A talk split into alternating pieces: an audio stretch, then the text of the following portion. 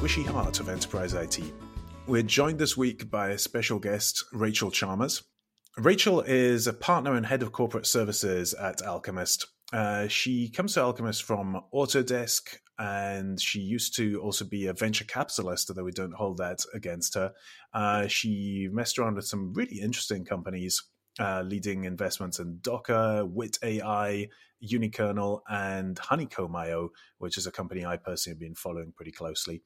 And before that, she was an industry analyst, which is where actually Lilac and I first met Rachel.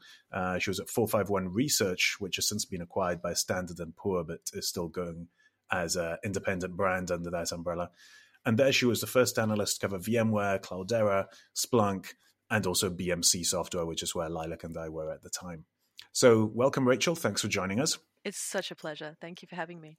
Welcome. So I was super interested in having you on the call, in part because of that experience, because you've seen a whole set of different viewpoints on the industry. And that's kind of the theme of this podcast, also between us hosts, the various places that we've been and the various viewpoints that we've had on the industry. So my first question would be could you tell us a little bit how that differs being an analyst being a vc and now what you're doing at alchemist which is interestingly different again oh yeah i've seen some things i um I, I came into the industry in the 90s. I was a starry eyed tech idealist. I, I thought the internet would bring us closer together. Uh, boy, is my face red. Uh, it's been a journey for sure. Um, the analyst piece was really the bulk of my early career. I, I came into being an analyst from being a tech journalist. Um, with 451, we were really trying to uh, address what we saw as some deficiencies in, in the analysis space. Um, at the time we started 451, the companies didn't cover super early stage companies. And to us, of course, that was where the exciting stuff was happened. That's how I got to be you know, someone who talked to Diane Greene when VMware was her and Mendel and three engineers, um, someone who talked to Splunk when when it was, you know, just five guys and a, a cracked out idea. So that was super fun. It was hard to sell that stuff because the analyst model depended on these large sales to enterprises. You know, you never get fired for buying something that's in the right quadrant of the Gartner Magic Quadrant. So we ended up selling a lot of stuff to VCs and to these early stage companies. Um, and eventually I got the VC's attention, um, and one of them was using up so much of my time that they decided it made sense to hire me full time instead. Going from analysis to VC was uh, a real um, learning experience, shall we say. Um, analysis is is candidly it's brutally hard work. You know, I was writing 100,000 words a year for 13 years. I was uh, meeting 10, 15 companies a week and writing about them. I, I would have days at conferences where uh, my time was blocked out solidly for eight hours with, with one-on-one meetings with clients. So I thought VC was going to be cruisy, and, and in some ways it was. It was it was certainly less um, actual heavy lifting. Uh, and I, I, again, I really loved meeting the early stage entrepreneurs, the engineers. I found the finance stuff really hard, and not because I'm bad at math. I can, I can do math. Um, just because uh, finance is is honestly a service industry. It um, exists to support making shiny things, and my real interest is in the making of shiny things. So I get very, very frustrated when, for example, I brought charity in to to meet the partners, and the partners said, "Well." She doesn't look like a, a, um, a CEO to us. And this is Charity Majors, who at the time was was putting together the company that became Honeycomb, which is now worth north of 100 million. Um, she and Edith Harbaugh have, have LaunchDarkly, uh, and and Christine Spang of Nylas. They they sure looked like CEOs to me. They were building amazing shiny things, but um, finance is about managing risk and to those folks, there was clear risk associated with investing in CEOs who didn't match the stereotype of Steve from Stanford. And all of these incredible women engineers I brought into, into pitch did not match that stereotype. And so that ended up being an insuperable barrier for me in, in traditional VC. I spent a year um, kicking around with my good friend Alexis Dorat St. James, trying to raise money for Merian Ventures.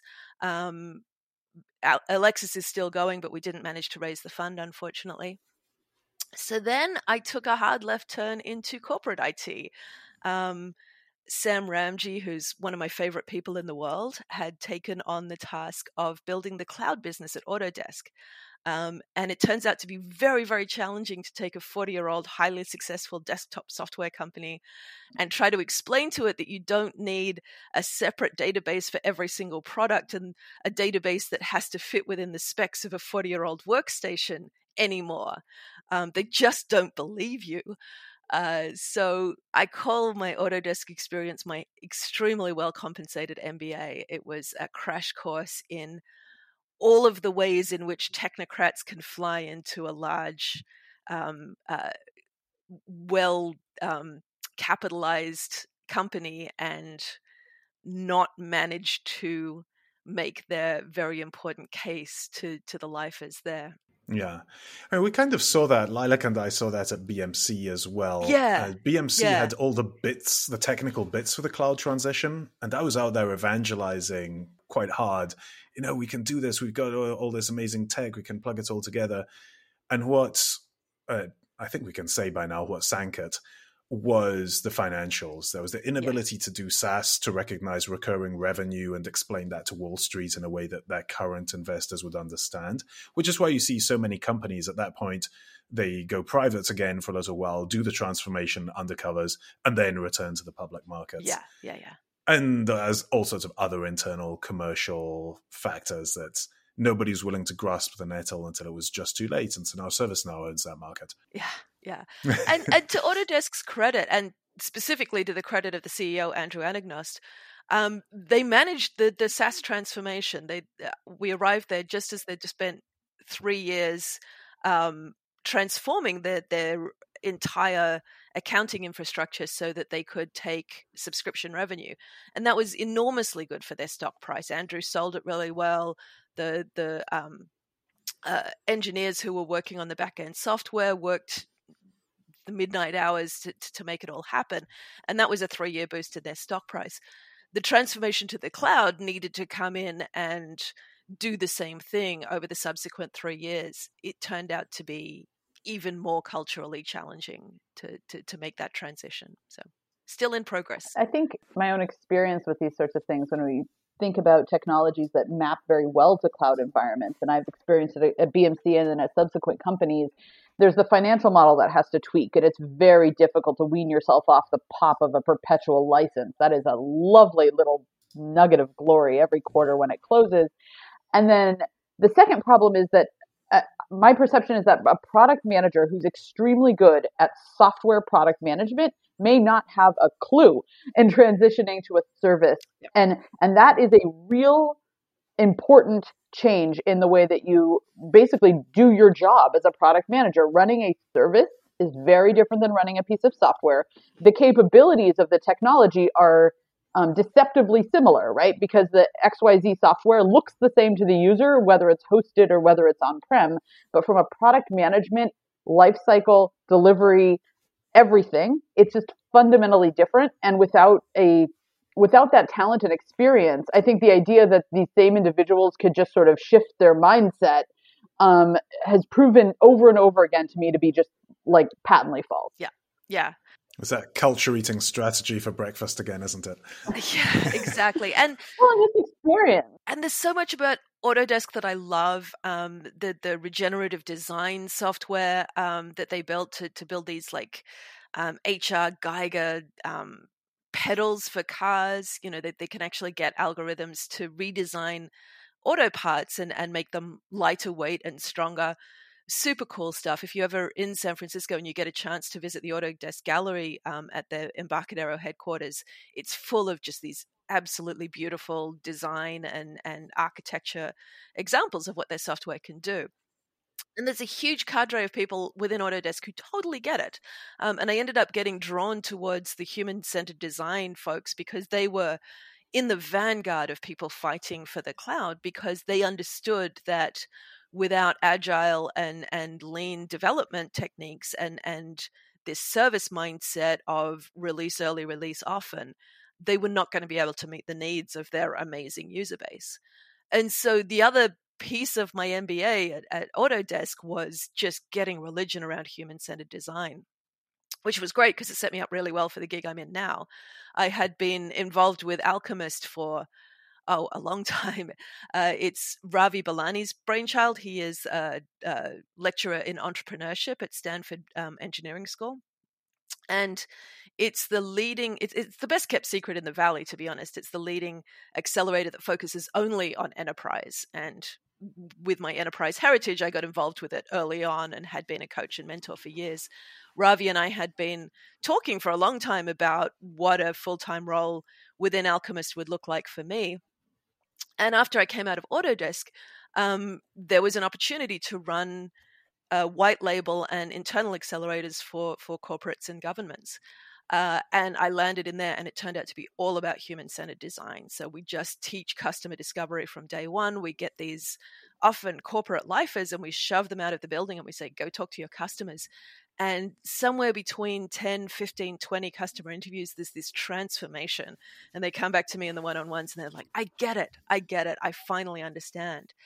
And it's so liberating. It's it's so exciting to get these folks who very often have been in a corporate structure where there's like three layers of indirection between them and the person who actually derives value from their product and get them into that relationship where they're talking about the value that their product or service can actually provide it's really it's really fun work and i'm really enjoying it yeah, this is what's most fascinating to me about the enterprise end of IT. That people assume that it's all dry and boring and actually if if you do it right it's where you can have a lot more fun compared to b2c not that i've done b2c myself but the impression that i get is b2c is very much just a numbers game. It ends up getting depersonalized purely by virtue of that. Enterprise it has its own different set of failure modes. The classic one used to be certainly that because the buyer and the user were generally not the same person you would end up with a disconnect between the needs uh, of the two. And that's what human centered design, in my understanding, was largely attempting to address. But you don't get quite as much of a gaslighting, dark pattern UI, etc., that, that you get in the B2C world in the App Store type environment. Well, and there's also just the way to sell grassroots into the enterprise, which is my favorite. It was pioneered by Splunk, in my view, but but Docker and, and Slack have capitalized on it really well. Which is where you build a product that's so incredibly compelling and makes somebody, you know, 10 times better at their job and sets them up for the next five years of their career. And that person will go to their manager and say, You have to buy this for me. Yeah, they'll do the selling for you um, problem solved. Mike hates those people. and, and, that's what human centered design is about. One of the biggest worries we always have is bottom up software in, in, the enterprise because it's always coming from a, a group of individuals who are probably right, but haven't really looked at all the risk to it. But yeah, most of the times they're right. And yeah, I mean, bottom up is is gaining traction and huge. But if, I think the sales when they hit us in the enterprise are a bit. Uh, we we feel like we're uh, dealing with a sleazy salesman sometimes. Put it that way. yeah, that's uh, that's all my fault. I apologize. Um, and we are learning to incorporate risk into that equation. We are, you know, obviously looking at the risks of data breach. We we work a lot around health tech, so we think a lot about HIPAA. We work in Europe, so we have to think more um, uh, stringently about privacy than, than we would if we were just confined to the US. Um, and and fundamentally, we don't want to burn people. We don't want to burn companies. But these large corporations that we work with exist to hedge risk for everybody involved with them. It's natural for them to have an immune reaction to any kind of innovation. But at the same time, one of the biggest risks they face is disruption.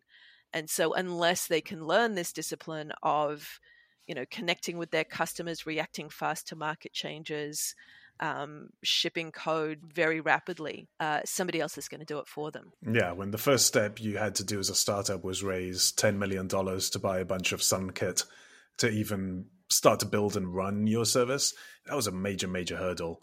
And these days, you can get started with free tier stuff or spending single digit hundreds of dollars with cloud services and get something up and running that is literally the same tech that all the big players are using. That's a huge leveling effect. But what the big corporations still have, if they can get the traction, if they can put the power down, is the know how it's no longer you know you can buy a bigger server, but it is you do have more experience somewhere within the walls if you can break down the organizational barriers to leveraging it.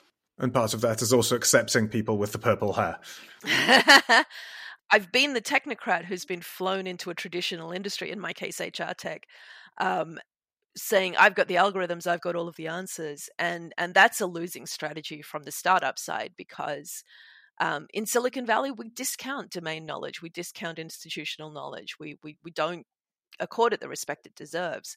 One thing I've really enjoyed about moving into corporate innovation is that you can say to a PhD engineer in a large German uh, industrial company, your experience and your wisdom doesn't exist in Silicon Valley. Silicon Valley cannot do what you do. So you can learn to speak the language of the lean startup and create something that that won't be easily disrupted because of your 30 years of knowledge of how to build, you know, a waste incinerator or factory automation.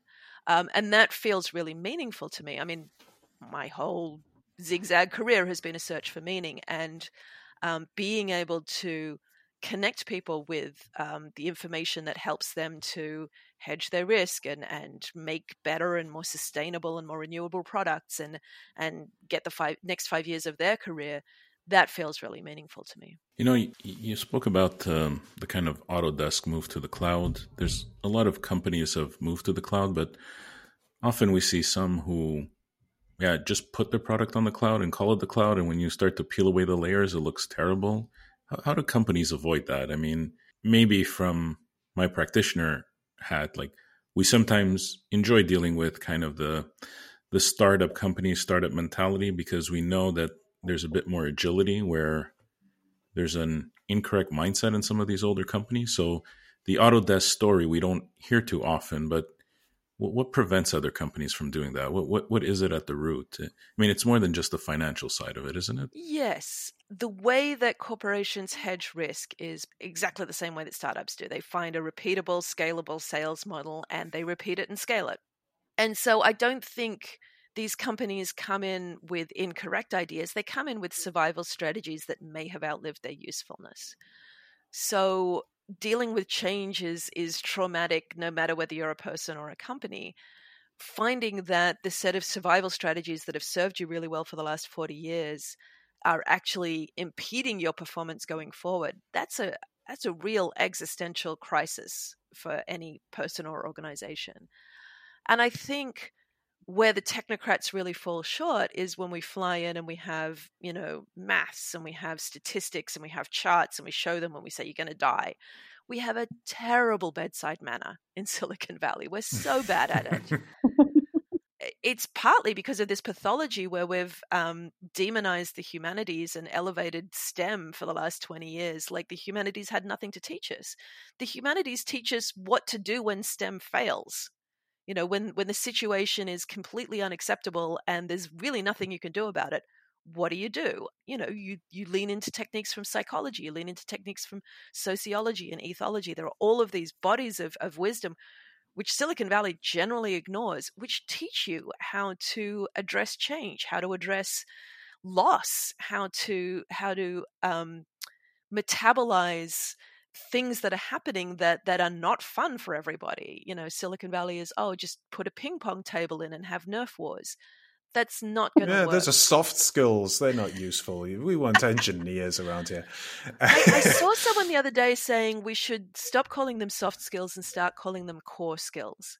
And I think that's really true. I love to tell the story of a friend of mine that I've actually known for 25 years since college who is probably on the autism spectrum, is a genius engineer, um, had a literally catastrophic early career with with women, um, just a train wreck of relationship after relationship.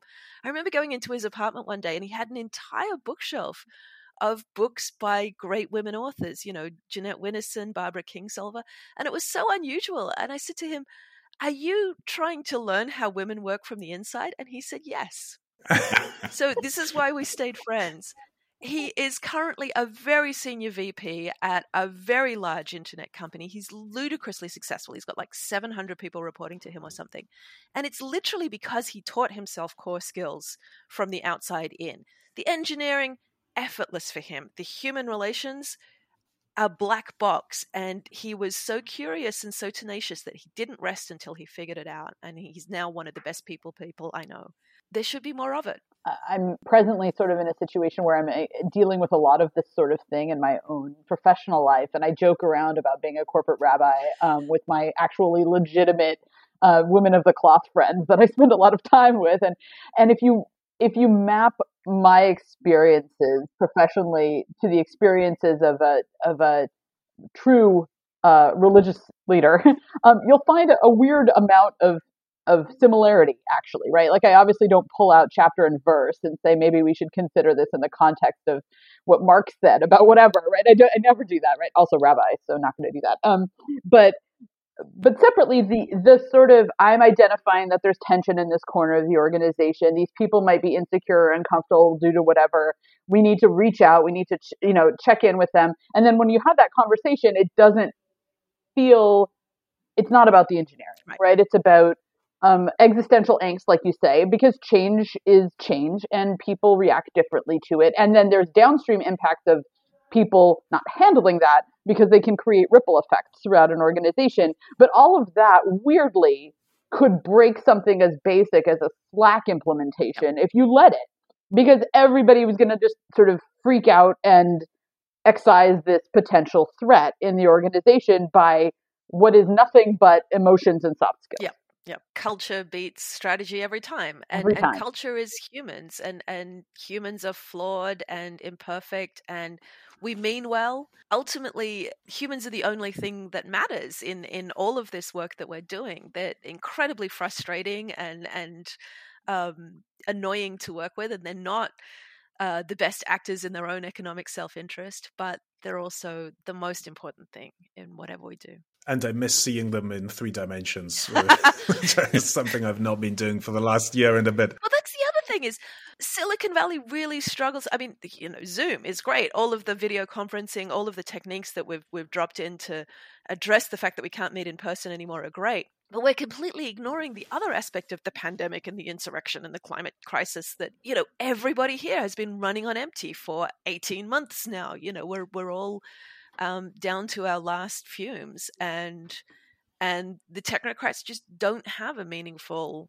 way to talk about that whereas poets and therapists are enjoying a renaissance surprise you cannot get um, therapy uh, in any of the big city centers in America because they're all booked out for, for six months. Amazing. That's something I did not know.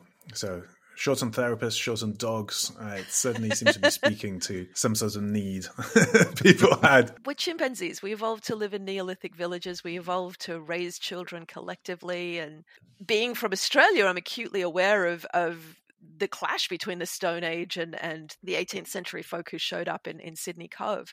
The Darug people of my hometown, Sydney, Sydney Harbour was so unbelievably rich in food that you could spend three hours a day collecting some mussels, picking some berries, have enough to eat. You spend the rest of the day sitting around telling stories. And grind culture has robbed us of that absolutely necessary. Let's just sit here in the sand and chew the fat and tell stories about our ancestors. It's unbelievably important to, to make people resilient.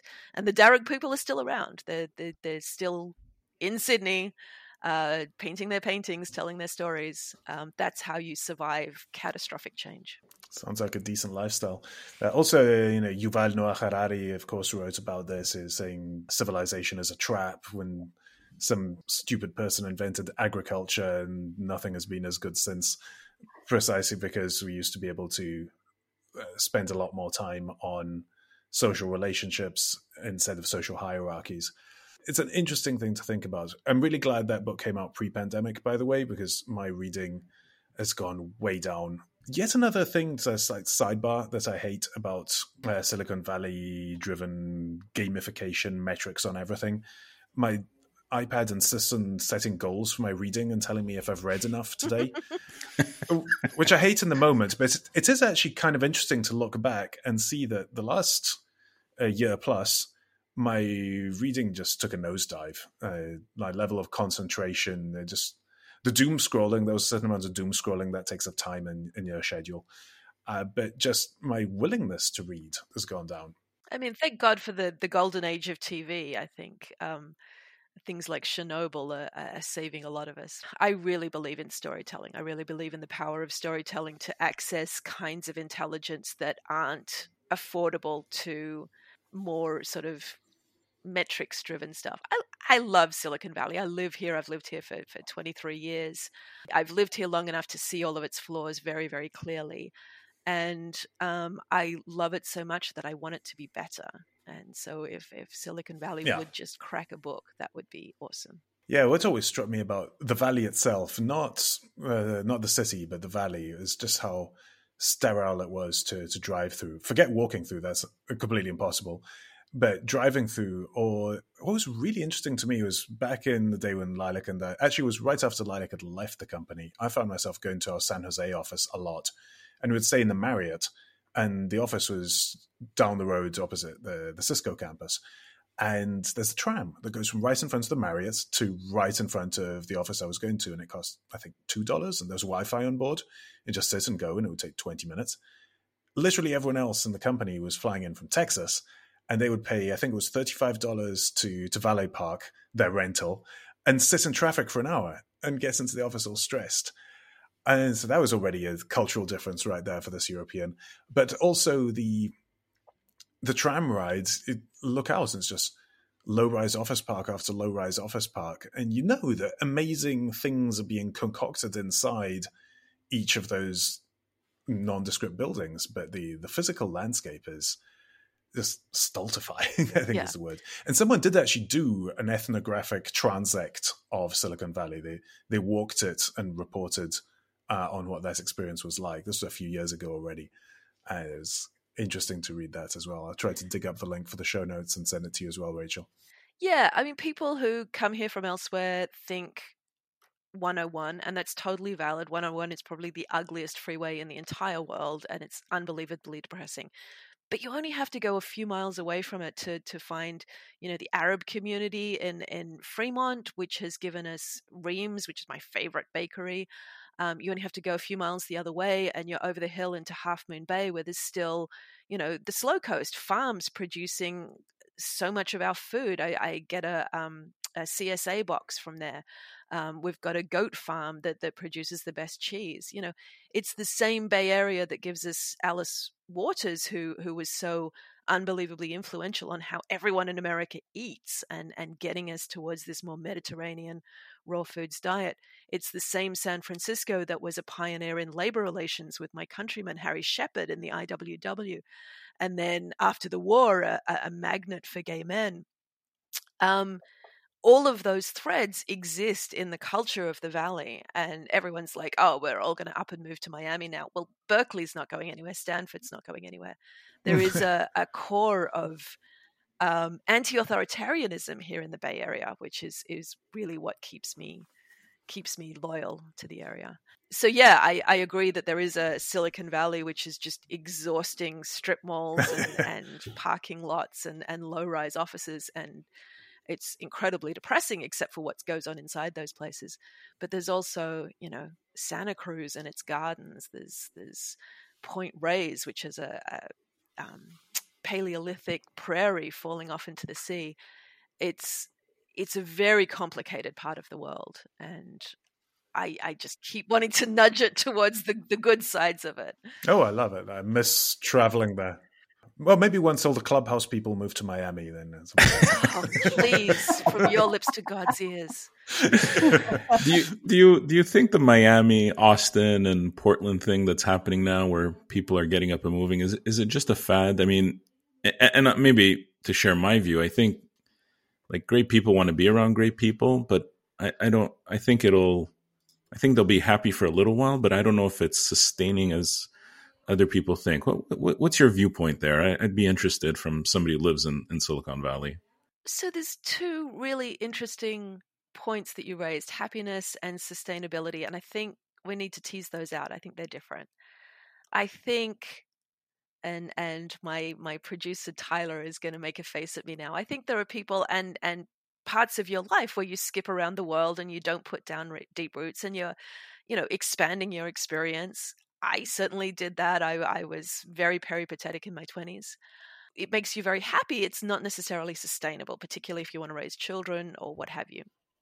There's a time in your life where you want to pick a neighborhood and get to know your neighbors and um, join the the neighborhood emergency response team and um, join the buy nothing group and and actually have 20 year relationships with people who are going to be allo parents to your kids that's a very different state of mind. I would venture to suggest a lot of the people who up stakes and move to Miami aren't in a situation where they need to think about stability for their children. Um, I think those kinds of, of engineering trade offs that you make around, you know, creating something stable for a couple of decades lead to a very different relationship with place. And I feel very fortunate. We we actually only planned to come to San Francisco for a couple of years and make our fortune and go home to Australia.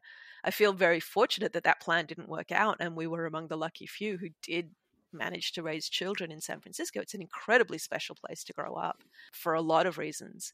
Uh, but I think uh, you know, I, I have no real quarrel with people trying out Las Vegas, trying out Miami. Um, Austin's fantastic. I love Portland. My big kids going to Reed. Um, but I do think there's a kind of adulthood, and it's not the only kind, but it is one kind of adulthood where you just pick a place and you watch the seasons turn for 20 years, and that leads to a very different relationship with your community. A sense of place, definitely.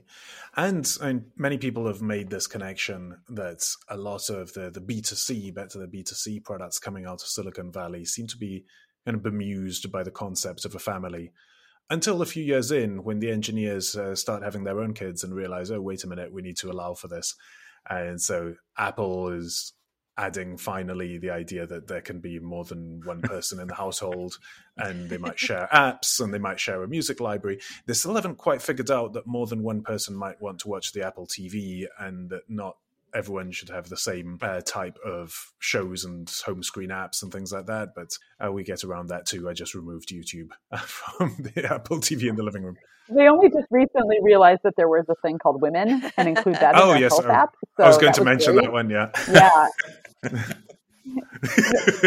a woman. Say more about that. It's What is a strange woman? because you'll never get there if you start with difference from a man. You have to start fresh. It's a whole different Right. thing. Right. There's an app for that. What about if we? What about That's if we right. just make our product pink? That's the first step. Um, what you may find over time, though, is that there's a more nuanced appreciation of this target market. And give that, that one female engineer that you hired, give her the pink shirt and stand her up on the 8th That's right. March. That's right, but but not on administrative professionals pay. Can, can you give a talk about diversity? Uh, this, this is all starting to get scarily real. Uh,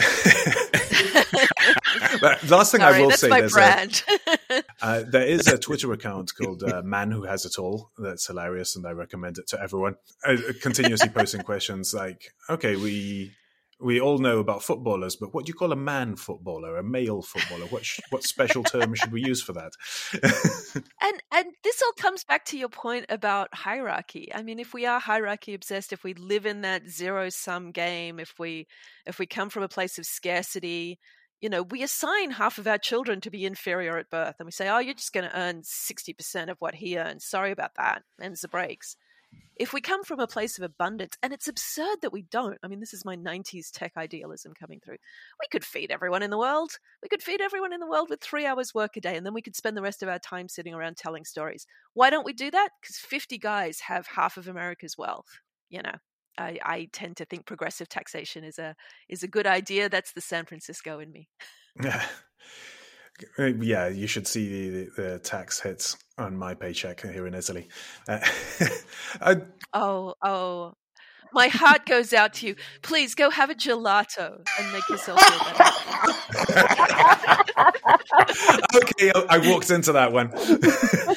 but I was going to say, when I had the opportunity to move to the US and I totted up the cost of cost of living in the Bay Area, the cost of healthcare, healthcare for a family, and I compared it to just paying my taxes, I was like, eh, okay, I guess I'll pay my taxes.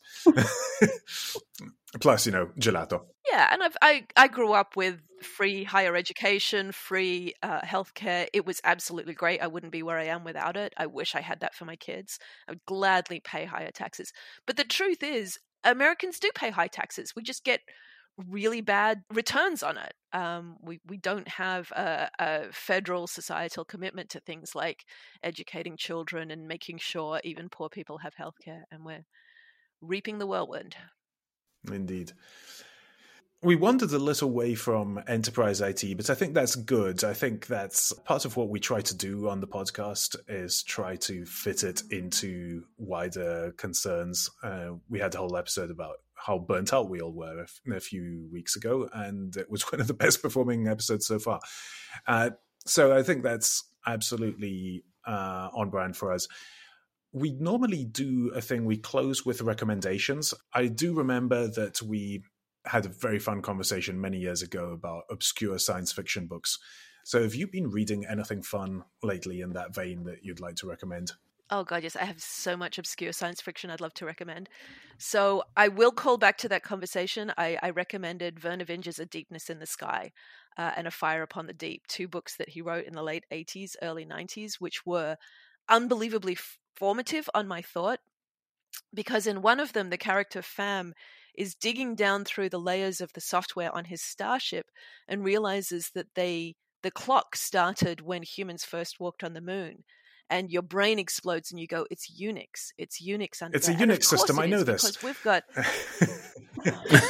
we've got exactly we've got robots running unix on the moon and we're not going to rip that stuff out and Pham's title in that novel is a software archaeologist and that was the first glimmer I had into the reality of how software lives in the world, which is layer upon layer upon layer, and nothing ever gets ripped out. And the significance of a product like Docker is that it's adding another layer of abstraction so that all of the pre existing infrastructure can continue to run, but you can build new functionality on top of it. So Vernor Vinge was like my my anchor for for a long, long time. The one I will recommend until I'm blue in the face now is Ann Leckie's Ancillary Justice series. Uh, I don't know if you've read them. Yeah, I second that they recommendation. Are, uh, uh, about.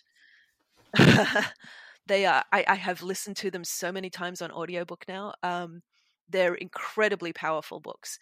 Uh, they center around the um, quest for vengeance of a character called Breq, who is a piece of an AI intelligence that once ran a ship. The ship has since been blown up, and all of Breq's um, fellow uh, ancillaries have been destroyed. An ancillary is a person who has had Borg like tech built into them so that the AI can control their body.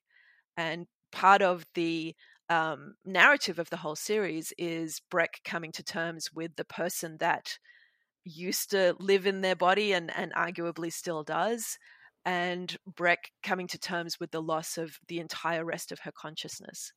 It's an incredibly powerful book that talks about how we suffer under capitalism, how our autonomy is taken away from us and turned to higher purposes for the purpose of making money.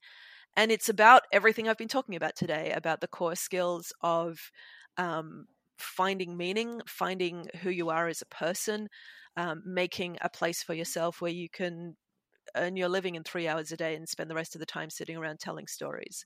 Um, it's about justice and mercy. Um, it's it's just an absolutely beautiful and incredible series. Um, to that, I will add, and this is not at all obscure, uh, Martha Wells's Murderbot series, which um, follows it works in something of a similar genre.